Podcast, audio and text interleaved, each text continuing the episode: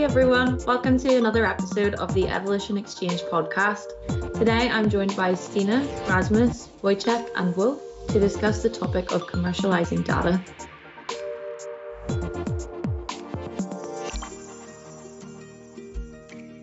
Hi everyone, this is Chris Bennett here, a Nordics Managing Director here at Evolution. We're committed to doing recruitment in a different way that adds value to both our clients and candidates by providing you with amazing speakers and leading edge discussions on what's going on in the tech scene at the moment. There are three reasons why you should contact me.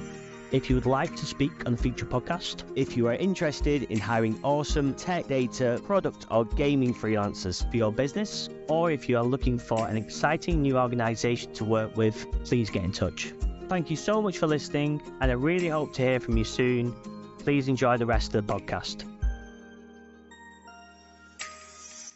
So, before we get into it, let's work our way around the room with some quick introductions. Stina, do you want to go ahead? Yes, thank you. And thanks for inviting me here today. Um, my name is Stina. I uh, work as a manager for the data engineering and analytics team in uh, WSA. We are sitting in uh, the R&D part of WSA. Um, I have been there since October. And uh, before that, I have worked for a lot of years as a data scientist myself.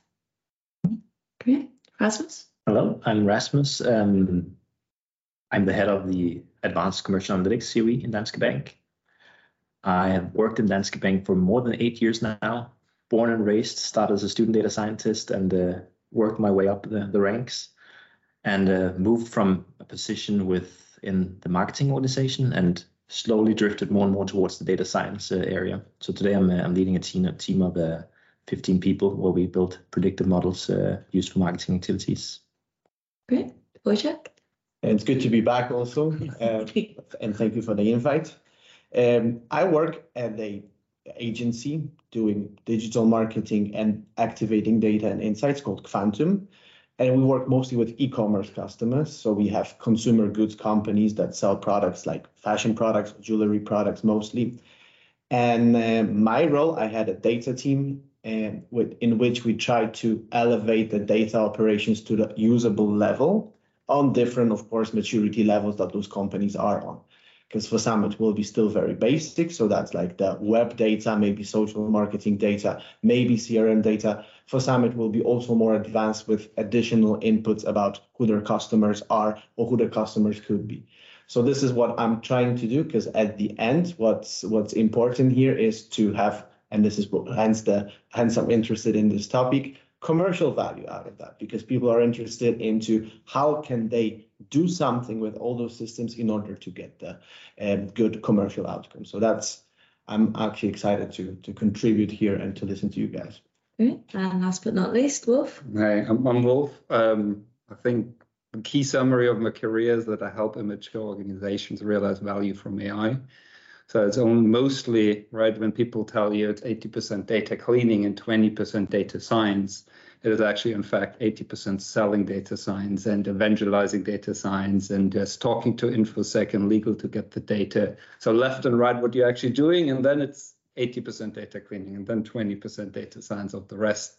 So that's kind of a bit of my, my, my job along the way. And most recently, I work at EY at Associate Partner as the Danish lead for AI and driving the idea of trusted AI, specifically in the context of AI Act and ESG reporting coming up and working across all industries. So um, it's a big passion, this, this data and uh, value subject. Um, okay. Perfect. So now that we have established a context to each of you, let's move into the topic in focus. So you all have questions or statements around the topic of commercializing data. So as usual, I'll work around the room with each of these questions and allow you to elaborate. Each of you will then have the opportunity to give your take on the situation. Okay, so first of all, I'll come to you, Rasmus. So you've asked what thoughts go into how you plan on exposing your data products, solutions to the rest of the organization. Do you want to go ahead and elaborate a little bit for us? Yes, I will. Um, so I think the question really stems from some of the solutions that we built in my team. So we we build a lot of models, and models can be exposed as either data or maybe as a service to the rest of the organization. But I think what's really important um, when you expose a solution or a service to an organization is to understand how are they going to consume it and what purpose does it actually solve or problem does it solve. So I'm just wondering what kind of thoughts and thought processes go into your solutions when you either develop a data data asset or or any kind of solution in, in your organization. Wojciech, what are your thoughts? Yeah, so of course, a different case to case, but let's say in principle, for all of them, what would be the common ground is it has to have some outcome. So for me, it would be if, let's say, that's a audience that takes some features of the customer on different like uh, digital marketing channels on which they are present it will be how can then I elevate that on the best channel? So like most profitable channel for the campaign, for that customer group, for that product. This of course might differ case to case, but the outcome is kind of like the end. So I wouldn't do a service for the sake of service. And this is like what often can happen that on a high level somewhere there's a decision, let's get a CDP or let's make, you know, let's hire data scientists to do data science because we need to check that off the mark that we are as an organization going that way. To me, of course, you know, it happens and sometimes you, you hire brilliant people who actually uh, deliver a lot of value, but the outcome should be like the, the focus point, right? Because then that's, in my opinion, draws the whole map how to get there, how to reach those results, and what is it that you have at hand to use, and what is it that you have to build in order to use it. So it's more like, you know, like the kind of like pragmatic approach, I would call it, because you need to know what you get, or you need to want something and then draw the whole journey how to get there, just to like you know, just just to be pragmatic, be pragmatic about it. Stina, what do you think? Mm, what I have experienced with regards to uh, to actually get something that is used in the end is that it is really important to involve the people that you are producing something for really early in the process. So not just building something for them and saying, there you go, this is nice, this is data science, there you go, go ahead and use it, but actually involving them from the start makes them have some kind of ownership of it. And that often means that they are, are actually using it when it comes out on the other side. Another benefit of this going into the the whole process in the beginning with those that you're actually developing something for is that you will you will often get more an idea of what you, what they actually need so instead of them asking you for something you can actually sit down together with them and get to know their everyday life what what is it actually that you can solve? Uh, because normally the people asking for something they don't know what is actually possible. So if you sit down together with them you can together brainstorm on okay but you actually have this problem. Why didn't you mention that? And maybe come up with with other new solutions. Mm-hmm. Yeah, so I think I mean I'll, I'll, I'll go in here from the from the selling part of it because I've been spending like the last three years among others working with actual sales, and I think from there, I learned a lot of things that I thought retrospectively I would have loved to know those frameworks when I was still like internally selling or evangelizing data science. So I would Google like the framework, you know, one of those value-based selling frameworks called MEDDIC. You can Google that. And it's all about identify pain. And then what is pain? It's just actually somebody is using a lot of money. And then there's some urgency, right? If there's pain, you want to fix it. And then what you need on top of that is like a champion, right? Somebody who sits on that money, who feels the pain, and is willing to run with you and believes in you that you have the solution. Because what we're doing here, data science, a lot is transformation. So you just need to be somehow on top of the priority list of whoever's business, where a lot of other things and think this really data science doesn't work for them and these type of things. And then you basically go down the rest like it's an acronym, like MEDDIC. But then you need to think about your business sponsor, and then you need to think about metrics, meaning everybody believes they're actually losing money. I think I had that a lot in my earlier career where people came, oh, we have a big problem. And then you did some analysis and you realize, no, no, actually, like you don't have a problem at all. You have a completely different problem, right? These type of things. And when you have a framework like this, then you can work your way one by one through the things. It's kind of a checklist that you can also adopt to your own needs, right? Whenever you just retrospectively figure out, oh, that product never got used or failed somewhere along the way in terms of adoption or business, then you can go back and saying, oh, probably should add like this tick box to our checklist at the bottom that we check it earlier next time. Yeah, but one thing is fixing things. Well, the other thing is building new things. Yes. And I think here Yes. it's super important. Yeah. But also, like you said, involving people who will be affected by it super early Yes. because it's their life that are supposed to change. Yes. And we have the tools, so we have the you know Right. methods to Yeah. get there. But is that change really needed in their life? That's another question. Yes. So this is more like you know making something usable, making something that actually fixes a problem, Yes. involving and answering like what where is the pain, Yeah. But then building something new, something Yeah. we think fancy because we are in the bubble, Yeah. you know. But do they want this? Yes. Do they really need it? You know, and that's that's another kind of like you know depth. Yes. I mean, I think Stina, you answered my follow-up question basically. Um, no, it's perfect.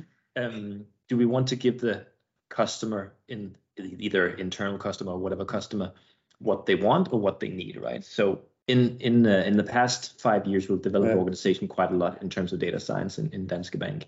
And initially, it was it was a model ordering kind of framework where people would come and say, "We we want this," and then we provided that to them. But now we're doing more of what you're saying, Stina, that we actually engage with the customers and and understand their problems and actually figure out what is it that they need to, to solve that problem. So I think it's also a, a change in the collaboration with the rest of the organization. What do you think? What's the answer to that follow-up question in your mind? I think for, for me it's always like there's always an underlying like people tend to think a lot about solutions right?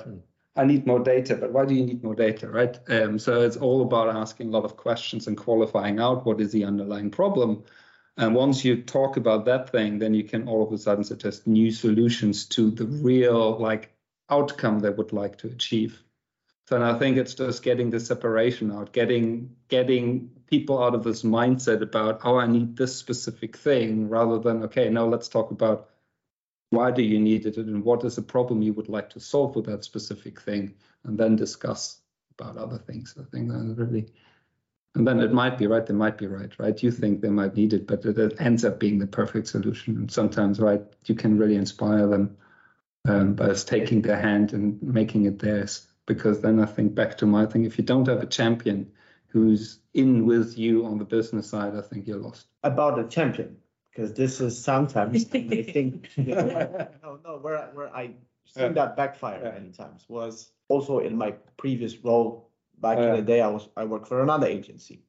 And they had all those fancy solutions, nice page Yeah. decks, everything, but then they come down to like who is it that the guy we're talking to? Yeah. It's a CMO, it's a like marketing specialist, it's somebody who will now have to translate all they've seen to their CEO, to their CFO. Yeah. So how do we equip them with the language that they need to use to unlock the budget for the stuff that we Yeah. think they should get, you know? So it's also this, and without that externally, of course, like things tend to fail, but internally too. Because if you're if you're developing a new product, and that's maybe from the media, um, my media career, a new product, and you don't really understand how you're going to use the data from the get-go, from the moment Yeah. you just you know had a um, had a first session about how this product is going to work. Yeah. Now, how we're going to use the data coming Yeah. from that product to work with that users, customers of that product. If you don't have that drawn from the first moment, forget about the product because like further, further down the line, it's just going to be harder to come with similar uh, questions or wants to that product. Yeah. And without a person who really understands how does that then add a commercial value to the whole spectrum of that product? Like why why do you even bother? Yeah, so um, a company that I used to work for, they're actually having these uh, innovation workshops where they are inviting people in who's non-technical and basically teaching them about AI, data science, what is actually possible to do. Because this is also a way to actually spark the ideas out there. You have like every company have a limited amount of, of data scientists. They're like a, a resource that is hard to get. Uh, so actually educating non-technical people in what is possible so they can go to the data scientists themselves with the different ideas is as far as i've seen it's actually a really good idea and often creates uh, a lot of new things uh, popping up that the data scientists didn't think about themselves And was there anything else you wanted to add to your discussion? No? No, no. All good. So we will follow on from that with you, Stina. So you've asked, have you found the perfect balance between doing explorative analysis and answering simple ad hoc questions from the business? So do you want to go ahead with some context?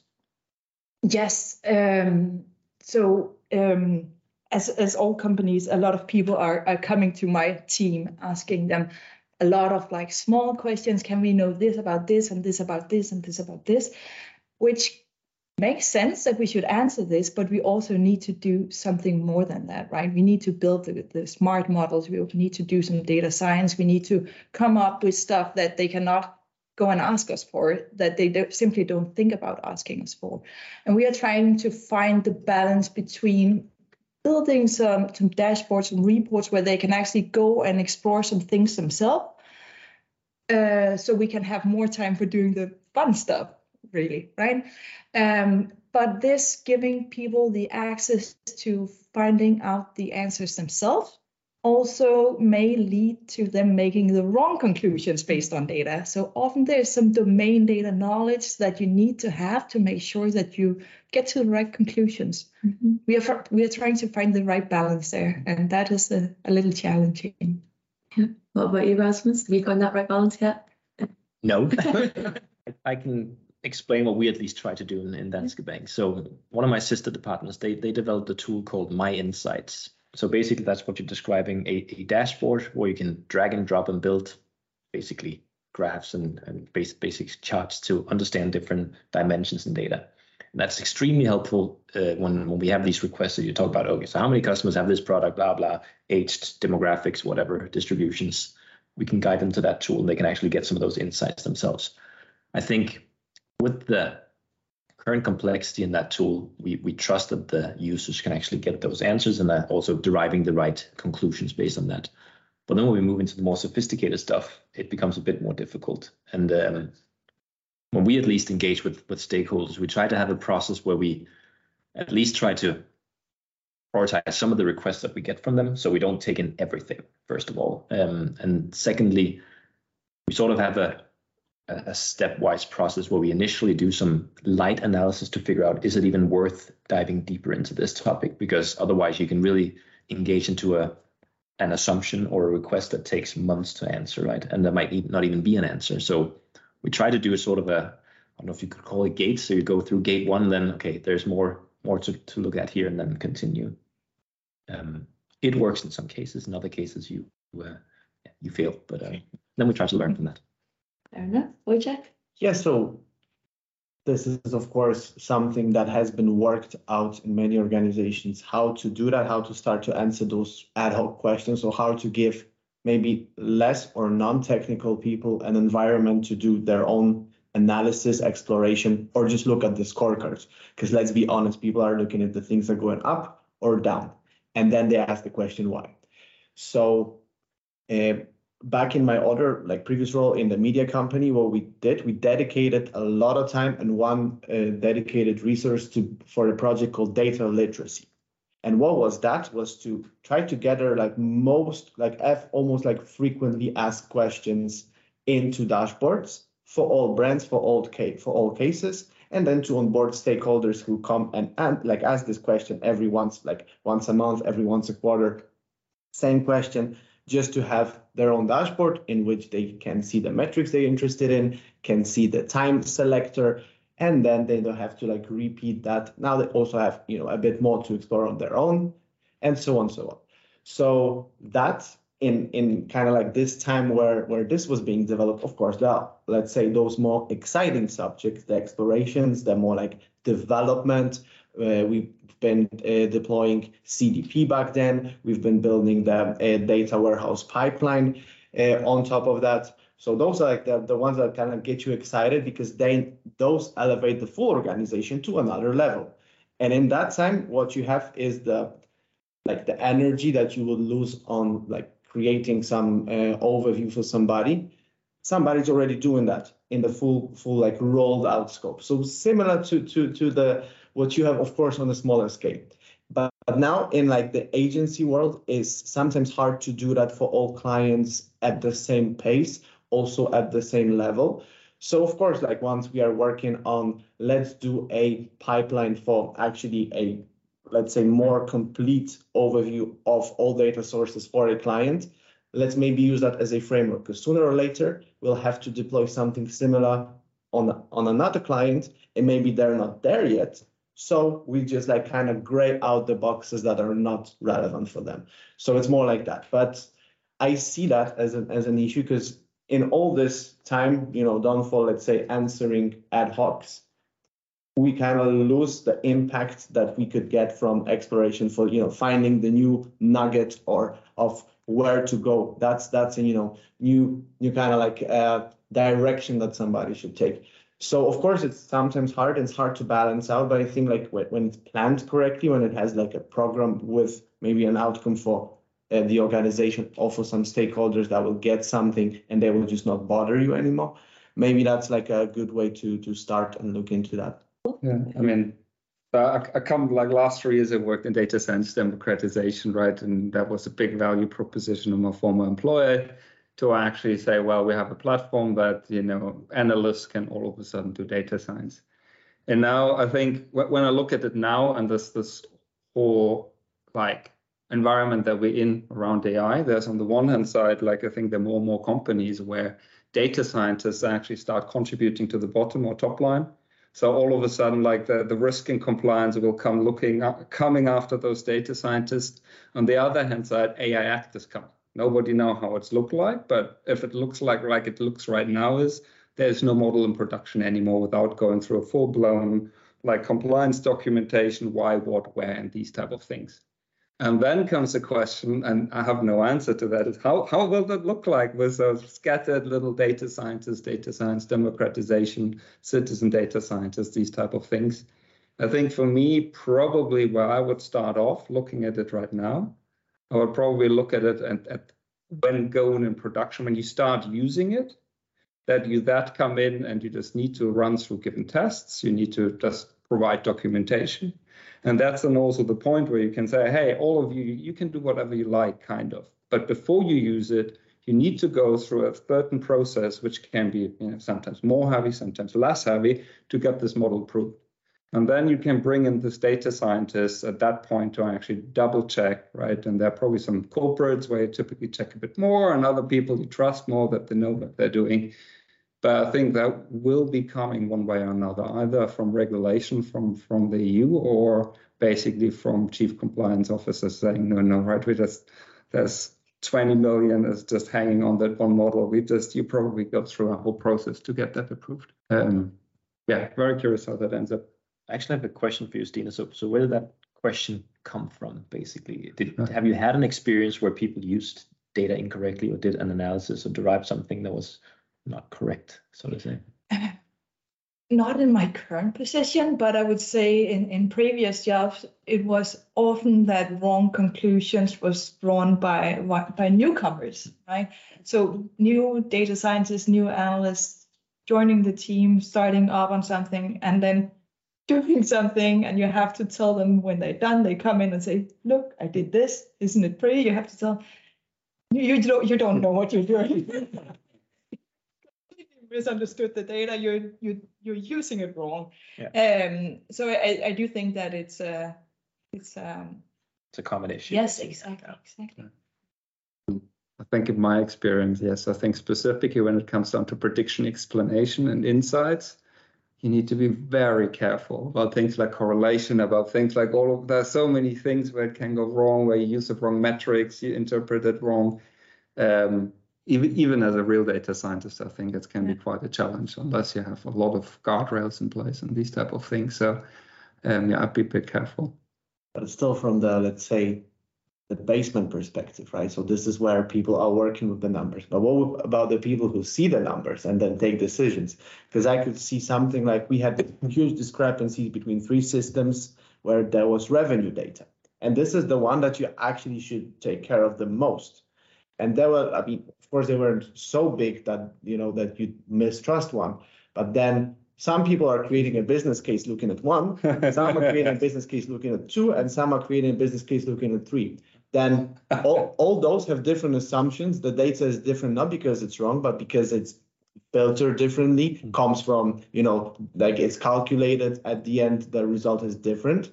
So you need to know all those. So you don't, don't just open one dashboard, say, you know, how much did we make in last two years? This much. awesome. So, you know, we're going to make a business case that triples that within the next, whatever, seven years, right? And then you don't take a lot into account. And then you meet reality. So let's say a business case went through the first round. Now, now the finance is looking at that and try to compare with what they know. They say, mm, where did you get those numbers from? Like, how, how did you come up to, to those results? And then it kind of like slows the whole process because even though maybe the what was the point of the business case was right it's not going to happen now because you need to recalculate and now go back to your executives and say mm, we maybe overpromise. Yes we've been all been there right? Okay so we'll come to you next Wojciech. And you'd like to discuss how data on its own is just noise and only gets the actual value when put into action and when that action can be monetized do you want to start off with some of your own experiences? Yeah, so it's more like, and this is how you, how you said, like we want just more data. Every organization will say, like, how much can we track? How much can we store? How much can we blend together? How much can we stitch? But then when it comes to the actual usage, it's maybe, I don't know, you guys like correct me if I'm way off, but I would say anywhere from one to 10% tops for most organizations. So it's just that we are storing, we are, you know, paying Amazon, Azure, Google Cloud, whoever, tons of money to store it. Um, but then, like when it comes to the actual usage, that then takes a, like monetary effect on the organizations. Those are limited in comparison to how much could there be potentially. So this is like you know my my my my, my starting point, and the cases where it went bad is, of course, where instead of thinking how to use what we have today, how to build use cases, how to build uh, new functionalities with what we have, people tend to say, let's get more. Let's just like, let's not use let's get more because we need it. And then you find yourself in a situation where, and this is like my my my experience from from before, we had one CRM for actual people, and this is like where you have most of their customer data. But another system that doesn't really sync with that, that is for handling their commercial history. So what product they bought, for how long, how much money they spent, and so on. So then if you want to get a CDP that will, of every uh, CDP salesperson will say, yeah, we have a native connected to both. It's, you know, point and click. Tomorrow you have some results. Um, no, because then you have to have another process that will sync those two systems and then make compatible with CDP. So there's a lot of work to make it to make it usable, but somebody didn't think before how to already start to use what they have. They just said, let's get another one, let's get another one, let's get another one. And then that goes, and you know, then they get a guy like me or like yourselves, like make some value out of that. And then you say, yeah, it, that's what I want to do, but it will take time. It will take effort. It will take, uh, you know, other steps that you just don't think that they exist. So it's more like, you know, like going in this way. And then what I want to hear from you guys is maybe like your experiences with how it went right or wrong, like, you know, in, in, in your current or previous cases. What about you? Uh, are you asking about the more technical bits or are you asking about more about the um, business side of things. It, whatever you want Uh, to so, I like, mean- you know, like technical is always interesting, but I think like for for for me and for, I think also for the audience, the business is more. like, Yeah, we're talking about business, right? It's not about the technical side. I think um, for, for me, right? I mean, it sounds very simple, but it's business case first. I, I you know, there I fight comments like this with Fire when they talk, oh, but we first need the data before we can do data science, and that's rubbish, right? You just you just want to do data science and then fail fast, but then you know which data works and which data you're missing and which data you'd be cleaning. And across my career, I think I've you know seen so many data lake, data data foundation, whatever you call it, initiatives fail. Um, they start building the next data lake before the other one just really comes into production and these type of things. So rather than just digging, you know, you know, what digging out the ocean? I forgot what the saying was exactly, but um, right, Boil the ocean. boil the ocean, right? Just be very quick, and you you want to know what your gold nuggets are before you just go into the earth and just just dig everything um, across um, boil the ocean. That that didn't work. That that saying anyway. So I think that that's really the thing. Um, you want to know what are your most important columns, what are your most important tables, what is the data that you can trust. That that is one bit. And then the other thing, I think it comes down back to champions. I think um, drive user adoption from the front. So you say align with business. Don't think about right your model.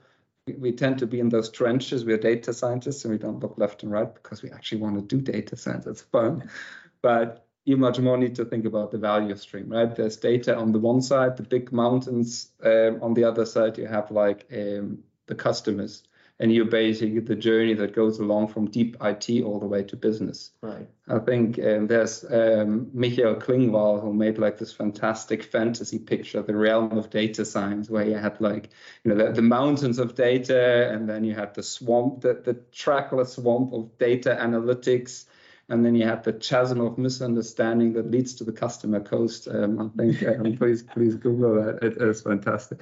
I used it actually in a lot of some some presentations with some customers, which are um, fantasy um, liking. Um, anyway, so that would be then the other thing. Stina?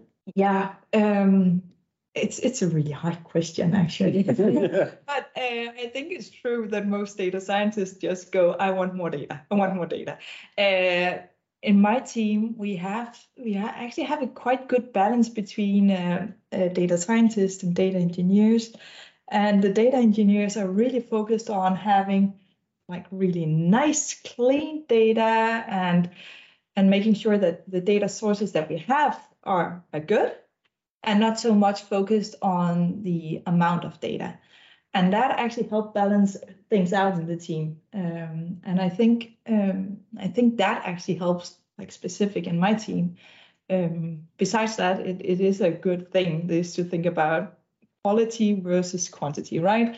So you cannot just throw in more data, throw in more features into a model, and then get like the amazing result of, out on the other, other side.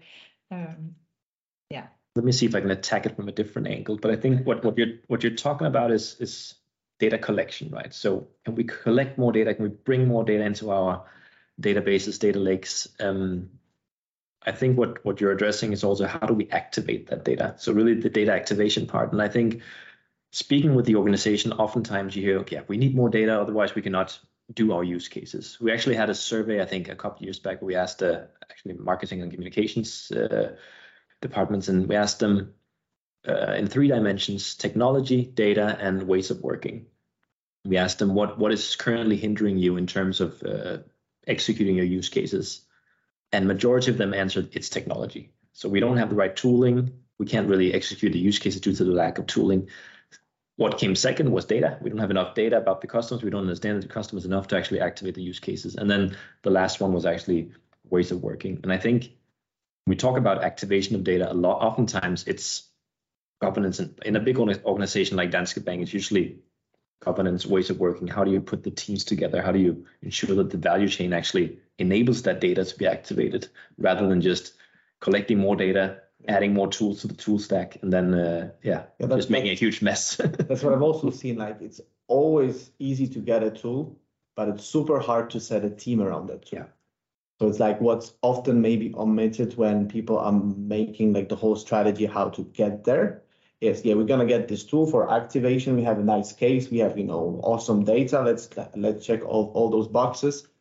And now how to set a team that will actually use it for something, right? That will use the tool properly. That will use the tool that actually is effective in a way that now answers all those questions that were started at the very beginning.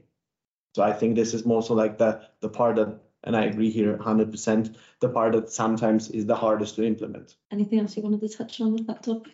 Mm, no, not really. I think like we covered it from from all angles, and I'm I'm I'm super happy. Well, I'm here surrounded with data scientists because I'm not from that field. Which then, like you know, like all those things that you say is something that I have, still have to convey uh, to the business stakeholders one way or another, one way or another. And it's one thing, of course, to good to to see that I'm not wrong, but it's also like it, it's gonna happen. No matter who you're gonna talk to, it's gonna happen. Mm-hmm. Yeah. So finally, we'll come to you, Wolf. And you've asked, how do you build your AIDS pipeline? And there's a couple of areas here that you want to touch on. So do you want to go ahead? Yeah, I, I think one of the questions, I think I think it's probably almost a follow-up question to you, Wojciech, is um, if we if we look at the value stream from data to business, I think one of the things where stuff fails is business is not excited. I think I talked about the champion earlier. It's like, so how do you excite business, right? How how how do you convince them to spend time with you? That's a, that's a good that's a good question. Because like of course everybody and today and you know people read blogs, people listen to podcasts. They need data, they need AI, they need uh, data lakes and all those like CDPs. Everybody needs a abbreviation to some, Yeah. somewhere down the line, right? So how to excite them is I think for from in like many cases that it actually worked. Show them what does it mean for your work, what does it mean for the products or for the processes that you're responsible for, and how is that going to elevate the organization or the, the functionality of the systems we have to the next level and this is of course you need to win a champion as you as you are highlighting here uh, because you need to have somebody who who then is able to talk to somebody who doesn't know what you're saying. But what they want is the result and they need somebody who will translate tech to business even in more business terms than, than we can imagine right? So so so that's there. Uh, but another thing is also the outcome. So trying to focus on that and trying to put that almost like you know like a carrot on a stick. There is this carrot and to in order to get there we have to build those pipelines you mr cfo whoever don't need to know what those are but we have got good guys on them you know that's all we need to know What about you, Rasmus? What do you think? Yeah, I, I think on that topic, I think what's important, and I, I don't, I wouldn't say that we've succeeded yet uh, in my team, but um, the whole evangelizing data science in the organization is, is really important. So really getting out there, trying to explain what can data science do for you um, to help solve your problems.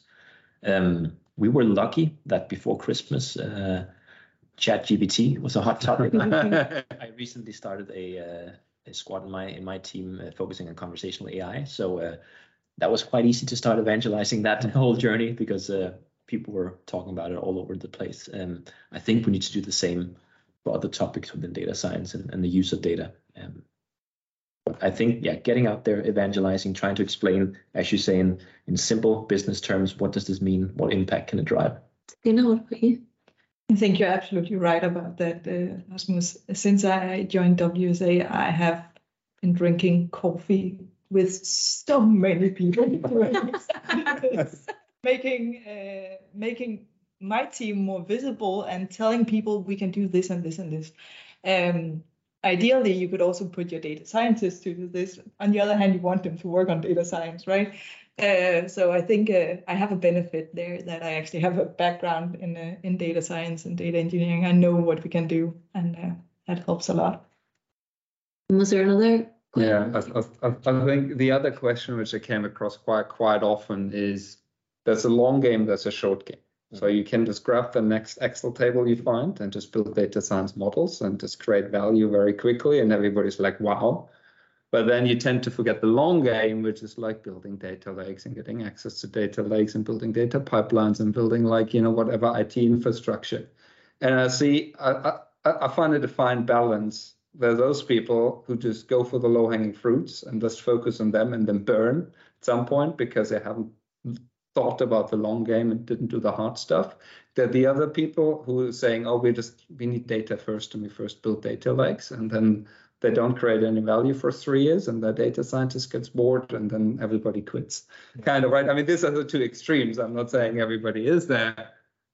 So the question is like, how, how do you find the balance? So how do you go between saying, right, we need to prove value now and we just take what we have versus right, we just also need to have people that learn Spark or, you know, build a proper clean, you know, go through this horrible process of cleaning the data that nobody wants to do in these type of things. Go ahead, Stina. Yeah, um, I think I think it's a balance, right? So you, you need to know what you will do if whatever you're building is a success. So as long as you have that plan, I think it's a good idea to just do like minimal viable products, proof of concept, whatever you call them. So start in small, but have the long scope. If this is a success, what are we going to do then? And not start a lot of small proof of concepts. So don't start one and then start the next one and then start the next but one, but actually act upon the single one that you start with. And then go a little bit up in scale, and then you can always take the next one, see if it makes sense to to go even bigger. I, I think it's also a matter of having sort of a roadmap and a strategy, a longer vision of what you want to do with, for instance, data science. Then you also need to consider are you are you staffed properly for that vision? So do you have the right people? Um, we realized yeah, a year or two back that we had a lot of brilliant data scientists, but were they actually doing data science? No, they were building MLOps flows. They were doing data engineering, and we slowly started as we had some natural attrition in the team, we started populating the team with new capabilities, new new profiles who could actually support that journey. I think that's also an important thing in actually, yeah, going to that next level. What we've been struggling a lot with is to explain the value of having, for instance, an MLOps engineer in my team. What value does an MLOps engineer bring to the team? Because it's not very visible. It's not something you see on a daily basis, but it's basically the person in the engine room that makes everything happen, right? Um, so I think that's where we're struggling the most at the moment, at least. But coming back to the original question, and I like that we mentioned here uh, vision because there has to be some vision. So we cannot just do data endeavors just to do them, and you know because like why? So there has to be some vision. There has to be like, where do we want to go? What do we want to unlock in the organization on our in our maturity, in our new services, in our uh, ways we are work like working with our customers that we don't have yet that will add some value to them, but also add some value to us. But and on that journey, there are those low hanging fruits, and it's obviously a kind of like balance of both that has to happen because for some stakeholders they will only care if you very quickly can provide some answers can give some yeah. results can unlock some new functions because they need that for their own games right around the around any organization so from like big big or small organizations it will always be a similar setup so there has to be some vision and I often use this like data maturity model that kind of like grows with like more functions, more like, you know, more things you can do with data the more mature you are. And I tend to kind of blur it with like, where are you today? Just to put it super low, because then it creates an incentive. We want to be high. So what, what can we do within next, whatever, six months to a year to, to move this little dots higher up the food chain because everybody wants to be better, right? So it's kind of like like this, and then uh, trying to see okay, what's in your setup that can be actually done, and what can be done relatively quick that already is better than what you used to do. So this is how I work. How I've always worked, and sometimes it's harder, sometimes it's it's easier. But now coming back to the, the things that were the champion will thank you for that. Um, if you have a champion on the other end who understands the vision, or maybe who has their own vision, it's then easier to drive every other step of the process down that like down the road of that vision because they they own it right they own it and you are providing them and helping them with the elements they can do themselves so that is maybe also sometimes needed that that's not always there and I don't know if like that's us. We just need to maybe work around that a bit more to have those champions to try to you know have more coffee around the house. coffee machines are great places for But I think speaking on the topic of vision, I think if you, for instance, draw a sort of an end state of what you would like the organization or the setup to look like, then being able to deliver on use cases along the way and show the value of of your deliveries along the way, that really gives you the license to operate as well. Because if you just hide yourself in the basement for five years and come up and say, yeah, here's, here's the rocket ship. Yeah, uh, let's go. Let's go to the moon. That doesn't, then, that doesn't work, uh, right? People need that, and people also use now to kind of like unlock achievements from yeah. from gaming. We all know that you do something, you're going to unlock an achievement, and you know that you've made some progress. This is also like that translates to like this gamification element translates to every business because you need to, you've done something right this mission is over. Now on to the next one, which was locked because you didn't have capabilities to to play it, right? To to play the game. So it's, it's kind of like that, right? Uh, that was a really good way to put it. well, that's how you got your MLOps person. yeah, I, I, beat the final boss in Super Mario. Yeah. but you need that feature to beat the super boss, uh, right? So when you when you translate that, then you need to activate the budget for that to the CFO. They will say, yeah, let's do uh, that. Yeah. Anything else you wanted to touch on there? No, I think I mean like that. There's there's much more, but I think that these are the two main questions. those, suppose, Yeah, yeah. exactly. Anybody else have any other questions or final thoughts before we head off? So yeah, so like, what's the next big thing? Because now we are in the Chat GPT that kind of opened the Pandora box, and you guys are data scientists, so just out of curiosity, what's the next big thing? What's gonna be like, you know, the new new new headline?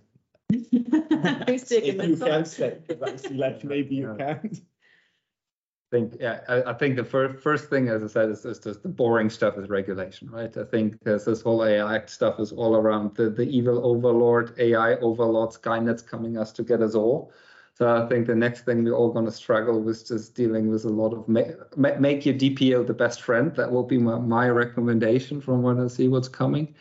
Um other than that right we're just at the start of like um right we, we had now first we had image analysis and, we had text analysis coming out with BERT and, and, and, and ResNet and all of those neural networks. And now all of a sudden we have the same thing on the generative bit.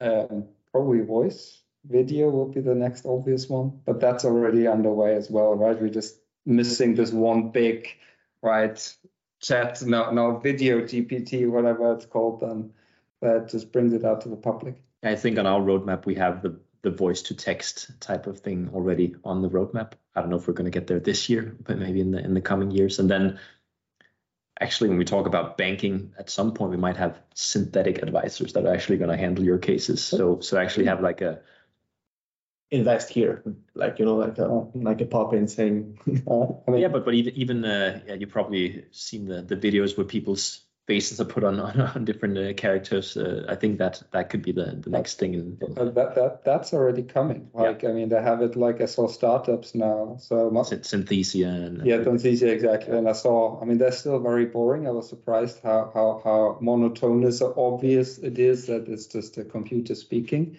But the entire tutorials were basically they wrote the text and then there is a voice underneath it. But guess in half a year, year, once a bit further, then that's all just perfectly and interactive and. You don't need to pre-train it anymore. You don't need a computer to, you know, let that create for like an, an overnight or so. It's just there. Right? Stina, I have no idea No. what to say, uh, but I am really, really um, looking forward to see how much of the coding part that my pupil is currently doing that Chat GPT will be able to do going forward. Um, so that is uh, the thing that I actually think is most exciting about that right now. What, what I find interesting is like everybody's thinking about like ChatGPT is like the singularity. But like as I said, looking at what happened over the past years was first DALL-E coming, like first ResNet coming, and everybody was only the data scientists, well, this is great. And then BERT was coming, and we were like, wow, wow, this is so good. Like language is understood now. And then DALL-E came, we were like, oh, that's pretty good.